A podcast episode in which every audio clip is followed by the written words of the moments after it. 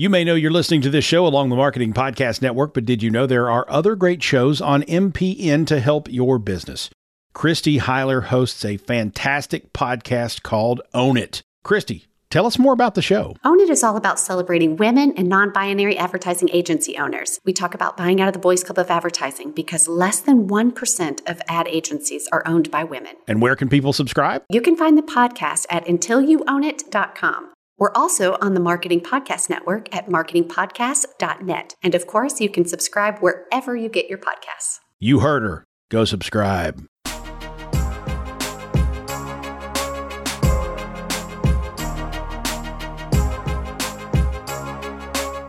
Welcome to the Businessese Influencer Marketing Podcast with your hosts, Jamie Lieberman and Danielle Liss. Each week, we will help you unlock the secrets of influencer marketing through interviews with leading professionals and tips and tricks to help you scale your business. Sit back, grab a coffee, and let's talk all things influencer marketing.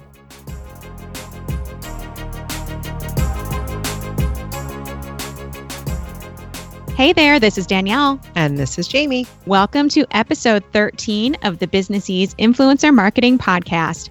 Jamie, I am so excited for today's interview with Cathy Derus.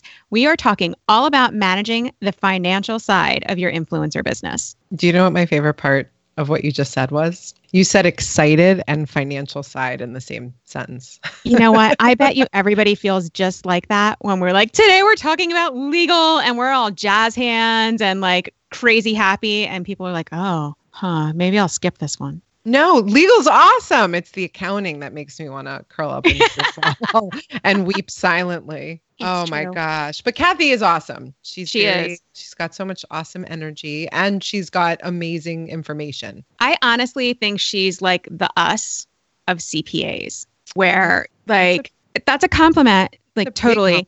Right? It's to say that she makes it accessible and a little more fun and understandable. Cause I think everybody who's ever heard me on anything knows that I'm not great with math and I just kind of glaze over when it's time to deal with taxes. It's an automatic, hello, CPA, here is this stack of things. Please make magic. Actually, when my, when my CPA comes and gives us all of our information. He's like, "Do you want to spend 15 minutes going over this?" And I'm like, "Absolutely not. Just tell me show where me where to sign."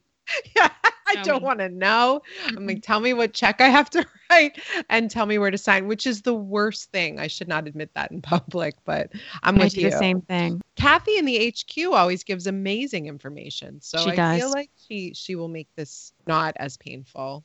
She is fantastic. I am so excited for everybody to learn about taxes and some of the benefits of whether not some of the benefits, but whether or not they should be an S corp and kind of digging into that idea. We hear so much talk about it, so it's really great to get that expert perspective. Yeah, because we do get that question a lot, the mm-hmm. LLC versus S corp question. I am excited to hear what Cathy has to say. Does she does she talk about what you can deduct on on your taxes? We do talk about that a little bit, and I'm kind of excited to go into that because I'm not going to lie. In my head, I'm always like, can I maybe write these Botox injections off if I have to take some pictures somewhere? Because, you know, they're expensive. Is that a deduction? I want to deduct my blowouts.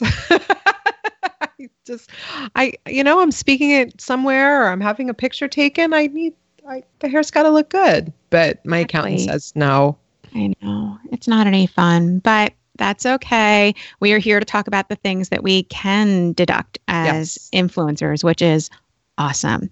So, why don't we jump in? Let me give everybody a little bit about Cathy before we get started. Cathy Derus is a CPA and financial planner who helps online business owners eliminate stress and worry over taxes and business finances at Brightwater Accounting.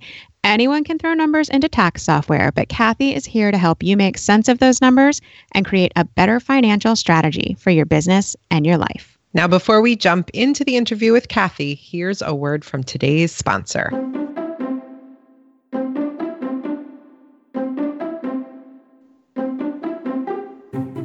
This episode is brought to you by Hashtag Legal. Hashtag Legal is a full service law firm specializing in influencer marketing, social media, and service professionals. We offer a wide range of services contract review and drafting, trademark and copyright registration and monitoring, FTC advice and disclosures, and full site reviews, including drafting site terms and conditions and privacy policies. Check us out at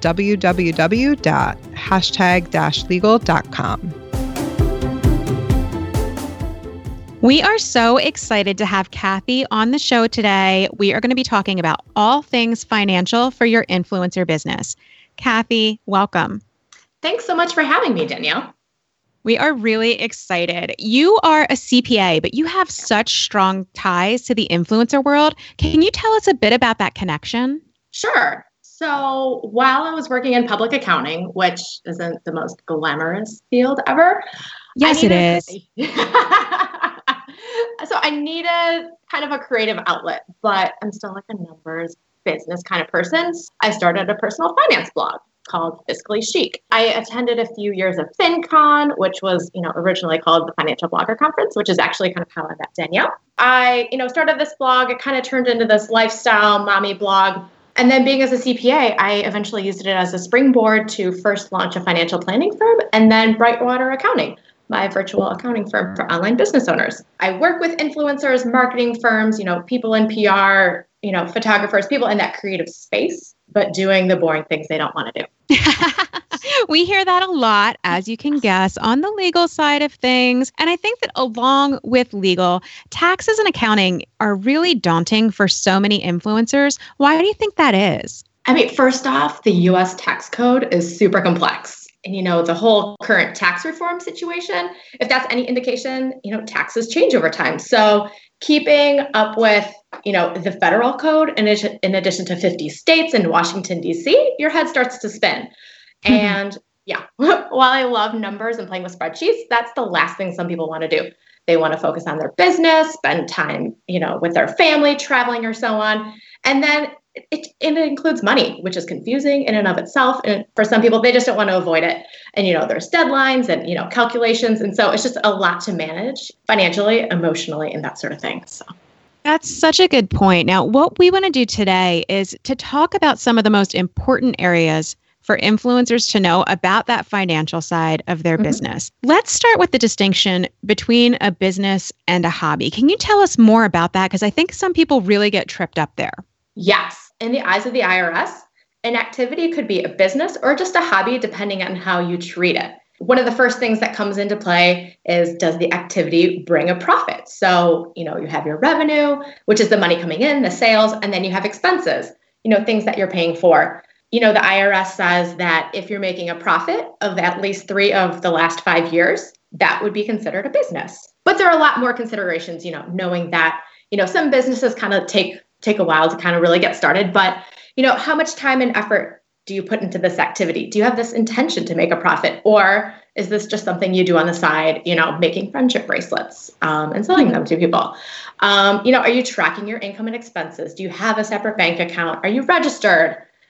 Do you depend on the income? Um, have you changed your methods of operations to improve your profitability? You know, increasing prices, offering different products or services? And do you have the knowledge or do you work with people that have the knowledge to help you run a successful business? One of those things doesn't make or break it if you're a business or a hobby, but you know, think about it in total because then if you have a business or a hobby, that will impact how you report some of the things on your tax return. That's a really important distinction. If someone is in that stage where they're saying, you know what, this started out as a hobby blog and now it's really moving into that realm of a, a business. What are the first steps that you recommend they take in mm-hmm. terms mm-hmm. of protecting the financial side of their business? Well, first of all, regardless of whether it is a hobby or a business, the IRS wants to know about all income that you earn. You know, even if you make just a little bit of affiliate income, you know, the IRS wants to know about that. It just impacts the amount that you can deduct, uh, the expenses that you deduct. So if you're a hobby, you and you have $500 of income and $500 of expenses or $1,000 of expenses, you can only offset $500 of that income and you, you just get back to zero. But if you're a business and you have $5 of income, you know, in your startup year, and you have $1,000 of expenses, you have a $500 net loss that you can report that loss on your tax return and offset other taxable income. So that's kind of like one thing. So like make sure that you're kind of setting up the systems to track it. So I always talk with prospective clients and ask them if they have separate business accounts set up, you know, a separate checking account, separate PayPal, separate credit card, so that you can have that separation of church and state and, you know, one prove to the IRS that you're running a business, but it also just helps you have a better idea of the health of your business and it makes your own tax prep so much easier. Okay, Cathy, now that somebody is ready to take that next step and they are officially going to consider themselves a business for IRS purposes, what tax implications do they have? And are there any recommendations that you give to people so that they can get the knowledge that they need for that next stage? I'm a CPA, so I can talk about things from a tax perspective. So I can kind of tell people, does it make sense? You know, if you are still going to be a sole proprietor, or you know, if you talk with an attorney like Danielle um, and Jamie, you know, does it make sense to be structured as an LLC for liability protection? You know, what does that mean from a tax perspective? You know, by default, an LLC is still going to be, if it's just you, a single member LLC, you're still going to be taxed as a sole proprietor. Maybe it makes sense to be taxed as an S corp, and I know we're going to talk more about that later. Um, but this is just something that you know you want to have people on your team so you can ask some of these different questions. That's a really great point. And at what point do you recommend people seek out the advice of a CPA? You know, I love it when clients are proactive and they talk to me ahead of time before they make a big decision versus after the fact they had already you know they kind of DIYed it on their own and then said hey turns out I did it this way this way what does it mean how you know what does this mean for my tax bill um, I did have a client that came to me and initially she thought she had formed an LLC and then it turns out she you know she used LegalZoom and she had a C corp. Oh, and, oh, yeah, surprise! Mm-hmm. Surprise! Um, yeah. so that greatly affected, you know, how we were going to prepare her taxes. It was a little bit, you know, late in the game. We weren't going to go back and do that S corp election, but it kind of affects the process, you know. That makes a lot of sense. I think it is, and we tell people this all the time in terms of the legal. It's so important not to, don't think of it as just transactional. I think it's a CPA can be there for strategy and helping mm-hmm. you plan as well. And that's so important to remember. Yes. Mm-hmm. I want to ask you a question that I know is probably the one that everyone wants us to ask. Since we're talking about taxes, yes. we see this all the time in Facebook groups every year. You can probably guess around what time. What are mm-hmm. some common deductions that influencers can take that may not come up in a random you know, another business or another type of business role? Sure. So, you know, a lot of influencers might be working from home and yes, there is you know the dedicated home office deduction. But if you don't have that dedicated space for example i am talking to you from my kitchen. I work from my kitchen. That's not a home office space. But i have a split use you know business and personal use of our home internet of my cell phone. So i look at what you know and obviously it's split between my husband as well. But you know i kind of look at what's the business use um, you know, provide assumptions and calculations and, you know, make sure that I'm deducting it because it's a legitimate business expense that I need to run my business. You know, of course, there's so things. Can I ask you a quick question there? When mm-hmm. you're talking about split use, so do yeah. you say, okay, I use this 50% of the time for streaming cartoons on Amazon for my kid, and I use this 50% of the time. I know you're there too.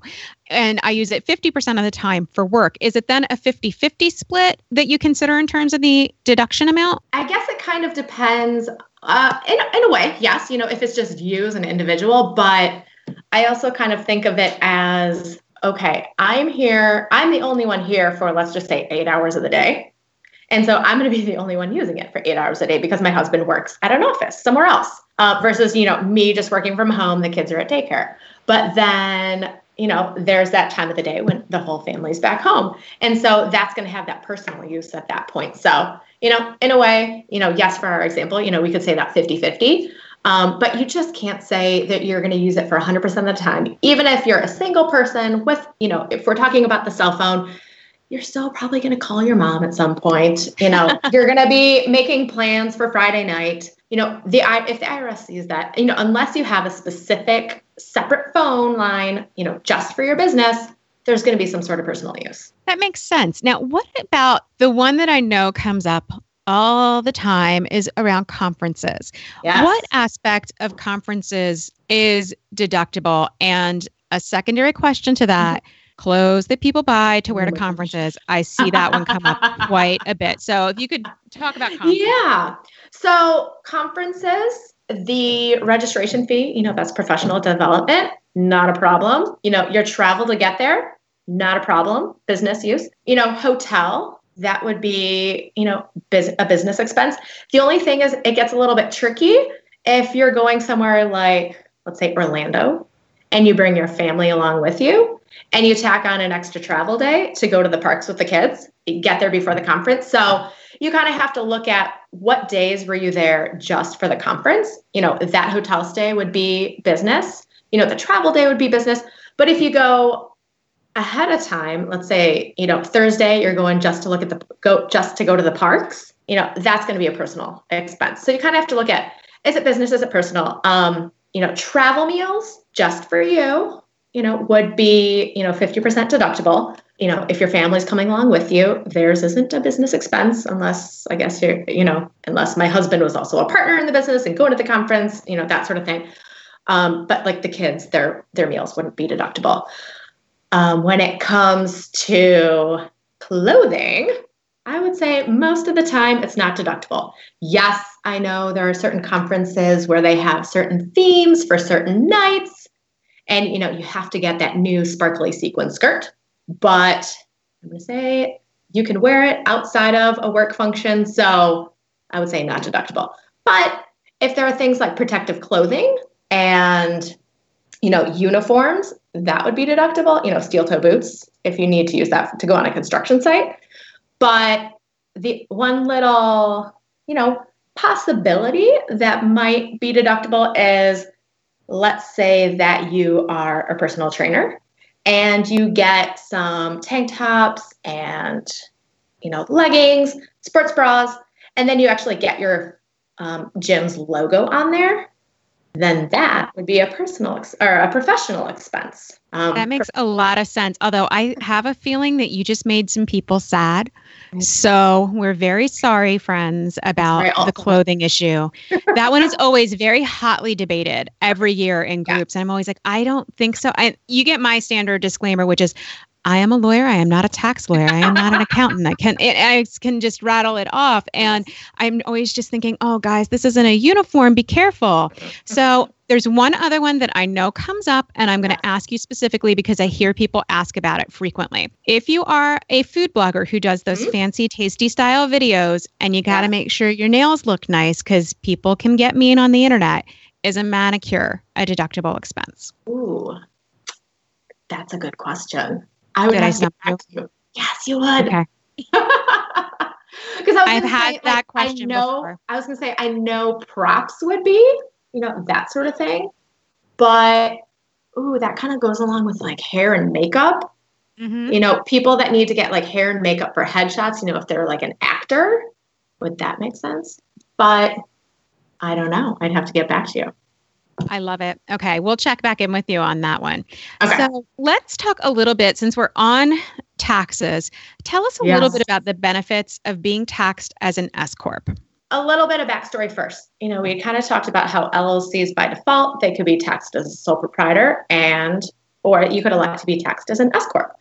When your business is taxed as a sole proprietor, or you know if it's multi-members and is taxed as, taxed as a partnership, the net income is reported on Schedule C and the entire amount is subject to your regular income taxes, which is what's, you know, your tax bracket, plus self-employment taxes. As an S corp, you have to pay yourself a reasonable salary, and you could talk to the CPA about that. Um, and then that salary is subject to regular income taxes plus payroll taxes, which in essence are the same as self-employment taxes. And then that remaining net income of the business flows through to your personal tax return and is only subject to your regular income taxes. Um, that's all hypothetical. How about an example? Yes, please. Okay. So let's say your business's net income before your salary is $100,000. Nice round numbers. So if your reasonable compensation is $40,000, you have to pay income and payroll taxes on that 40,000. And then that remaining 60 that flows through to your tax return and is only subject to income taxes, you know, based off of your tax bracket. So the savings comes in from that self-employment taxes. You know, you're not paying self-employment taxes on that remaining 60%. One thing I constantly see people ask about is is it is there a formula? Is there a number that when you get to this number, it's better to be an S corp as opposed to being taxed as a sole proprietor? Is that something that exists or is it more it depends on what your reasonable salary would be? It it is a big it depends because you have to there are so many variables that you have to take into account. Um, you have to look at what state you're in and how is an S corp taxed versus a sole proprietor. You know, there are some places like Tennessee, New York City, where it just doesn't even make sense to make that election because any savings that you would get on self employment taxes, you're just going to be paying additional corporate taxes. Then you also have to take into account do you have like a full time job or some sort of job where you're getting W 2 income that you're already paying in payroll taxes? And then on top of that, you know, if you have this S Corp with a salary, you know, you're going to be paying payroll taxes on that as well. That's going to change that kind of break even point. And then something that, you know, you have to keep in mind as well an S Corp is going to be a little bit more complex when it comes to preparing your taxes. So that's going to take a little bit more money. When you have payroll, I recommend using some sort of payroll vendor like Gusto um, so that they would take care of all those payroll, you know, tax withholdings and the filings because there are a lot of deadlines and you want to make sure the money gets to where it's supposed to be on time. Um, that takes some additional money. So you need to make sure that any of that savings for self-employment taxes is you, you're it's going to offset whatever those additional costs are. So it's that it's makes sense. It depends. Cathy, here's what I'm going to say because you made my head spin a little bit. And I think everybody knows that I'm not great at math on the fly and all of those types of things. I've said it a million times. Here is my recommendation. I think people need to contact their CPA, contact yes. Cathy, and find out if it's going to make the most sense for you. Because that yes. sounds like it's going to be a pretty complicated decision that you really yeah. want to have some strategy behind, especially mm-hmm. because it's going to be so particularly location dependent for sure. Exactly. And here's the other thing, you know, the reasonable compensation number, that's going to, you know, it's going to vary based off of, you know, how is your company doing, you know, financially? Is it just you? Do you have staff? Do you have, you know, there, you know, what sort of roles do you play in the business? And so, you know, what would you have to pay somebody else to do some of those roles? So it's there are a lot of variables.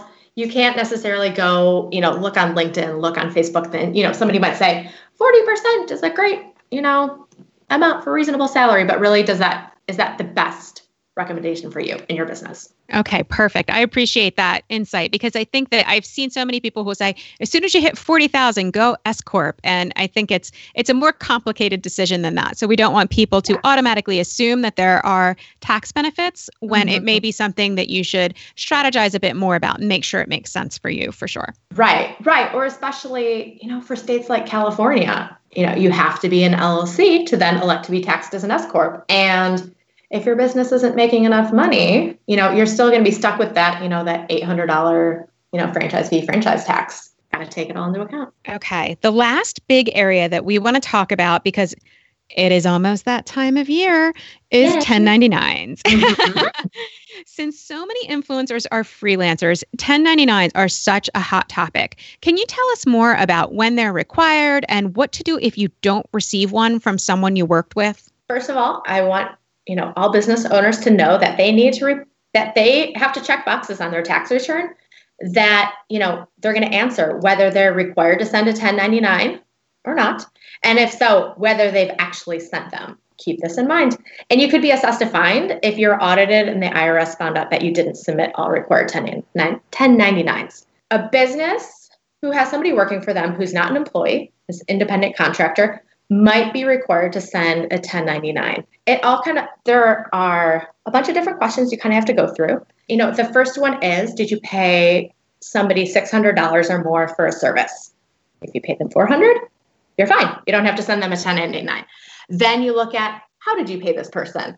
If you paid them using cash, check, or ACH, uh, you might have to send them a 1099 as well as if you use PayPal Friends and Family or just a Venmo personal account. Business owners should be using the business version of PayPal. But if you paid, you know, using a credit card or a debit card or normal PayPal, Square, you wouldn't have to send a 1099. You look at that, you look at you're supposed to be sending some you would want to send a business owner a 1099 ahead of time for them to complete so that you know more about their business because you have to look at whether you are paying an incorporated business or not. If you're paying a business that is a sole proprietor or taxed as a sole proprietor or you know taxed as a partnership, you will have to send them a 1099 provided you answer all those other questions.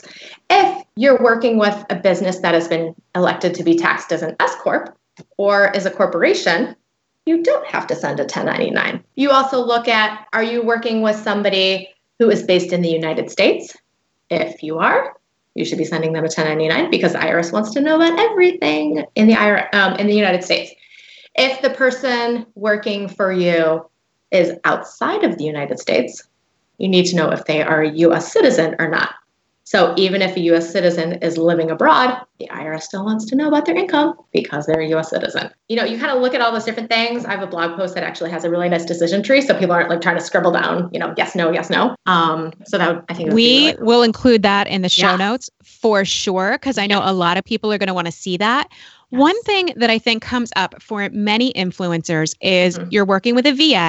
Mm-hmm. Let's say you've got a VA who bills you through PayPal invoices and you mm-hmm. pay them mm-hmm. through PayPal. Mm-hmm. They made a thousand dollars because round number, yeah. and so because it goes through PayPal Business, because yeah. that's what you're you, you are a business. Does that require a 1099 or is that something that PayPal takes care of when it hits their threshold? PayPal would take care of that.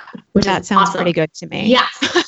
So that's why it's like, you know, if you're paying somebody using a credit card, you're off the hook. You know, if you're paying somebody using like the PayPal business, you're off the hook um, because it, that would be covered by a 1099K. You know, once you hit that certain threshold, then it would, you know, cover that reporting requirement. But I know you'd also ask, what happens if you think you should have received a 1099 but you didn't? Yes, um, please. Yes. So as as I keep saying, the IRS wants to know about all of your sources of income. You know, you should you should still be reporting that income on your tax return. Like even if you receive you bill somebody $400, you know, obviously that's not above that $600 threshold. You should be report, uh, reporting that on your tax return. If, you know, you invoice somebody a thousand and you think you should have received a 1099, you should still be reporting it on your tax return because the IRS wants to know. And you don't need to have that 10, you don't have to wait to receive that 1099 to go and file your taxes. If somebody forgets to send it to you or they send it late, that's a sure really good tip because that comes up every year when people mm-hmm. are waiting for those 1099s and haven't gotten them. So I'm really glad that you said that. Yeah. And so that's why we recommend having those separate business accounts so that you can go through, you can keep track of everything and, you know, you don't have to sit around waiting. I think that's awesome. Cathy, we are so grateful for the information that you have given us. I think this is going to be really helpful for people. Before we wrap up, I want to make sure everybody knows about the services that you offer. And so, can you tell us a little bit about how you can help influencers with the financial side of their business and what you do? You know, we've kind of gathered. Yes, I do some of those after the fact services like tax prep, but really, I want business owners to be proactive with their finances. So I love working them throughout the year. If that could be tax planning during Q3 or Q4 with recommendations on how to help lower their taxes. I'm not going to go say buy a new MacBook computer unless you actually need it, but you know, maybe it does make sense to be taxed as an S corp. Maybe you know you need to adjust that reasonable compensation. Um, I'm working with a business owner right now to put together a 2018 budget and business plan for for the next year. We're going to talk about pricing, and then you know S corps businesses taxed as S corps are usually a great fit for outsourced CFO services, where we kind of wrap up everything and bring it all together. So we'll cover things like reasonable compensation, estimated tax payments, adjustments to their tax withholdings. We'll talk about how their business is doing throughout the year, you know, putting together projections and see how we're comparing. And then, you know, making sure that they're staying on top of their bookkeeping and their record keeping. And then I'm also just available for one off questions. You know, I had a client ask me, they were approached with this investment, and, you know, he's like, how would this affect my taxes? What do I need to know? What should I be looking out for? You know, another one is another client is actually going to be opening up a retail space. So she wanted to know how that affects her taxes. What are the things she needs to be aware of? You know, somebody also had a rental property. So looking at, you know, what kind of goes along with that. Uh, what happens if they sell the rental this year or next year? And just whatever else comes up throughout the year. Well, that's fantastic. I love that you offer so many resources. Um, we definitely recommend Cathy. She gets our Businessese seal of approval if that's Yay. a thing that I just made up. Uh, Gold star. so, if you need help with your taxes, we highly recommend you reach out to Cathy. We will give links to her businesses in the show notes, which you can find at businessese.com slash episode 13. And before we leave, Cathy, can we go through our rapid fire questions for you? Yes, let's do it. Okay. Coffee or tea? Coffee. What's your favorite book? It can be business or not business. Probably The Great Gatsby. That's my third favorite book of ever. We'll talk. Ooh. what was the first thing you did to celebrate success in your business? What did you do for yourself? I got a massage right after tax season. And then That's perfect. and then I bought a new computer bag from Lo & Sons. Excellent. Do you have a word for the year? If so, what is it? Ooh, good question. Um, I haven't picked one, but it's probably going to be something like grow. So 2017 was all about setting the foundation, you know, putting down roots. 2018 is going to be out nurturing and growing my business. I love it. Apple or PC? PC. Okay, this is it. Tell everyone where they can find you. So for accounting, go to brightwateraccounting.com. I'm also on Instagram and Twitter. It's Brightwater Fin um, because I had also started off with Brightwater Financial. I'm on Facebook as both Brightwater Accounting and Financial Planning. If you want to hear me speak about taxes and accounting in 2018, I will be at the Type A Parent Conference in Chicago. Wonderful. We are so happy that you were able to join us. Thank you so much. Thank you.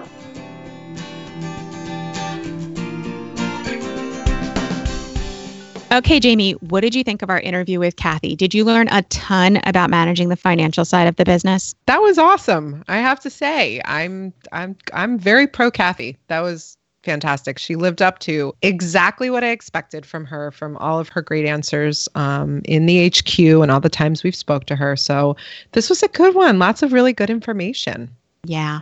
We hope you enjoyed our interview with Cathy. And of course, you can find the show notes for this episode at businessese.com slash episode 13. And don't forget to stop by the HQ. You can find us at businessese.com slash HQ and let us know if you have any questions for Cathy. I know that she loves answering all the awesome financial questions that you guys can come up with. Thanks for listening, and we'll see you next week. Thanks for listening to this episode of the Businessese Influencer Marketing Podcast. Please subscribe if you haven't already. If you like the podcast, we'd love if you give us a review in Apple Podcasts, Stitcher, or wherever you listen to podcasts. Your reviews help new listeners find us. If you have any questions, you can email us at questions at businessese.com. We'd really love to hang out with you in our Facebook group, the Businessese HQ. To join, visit businessese.com slash HQ. We want to give a big thank you to our producer, Don Jackson of the Raven Media Group, for making us sound so very good. Thanks for joining us, and we'll talk to you again next week.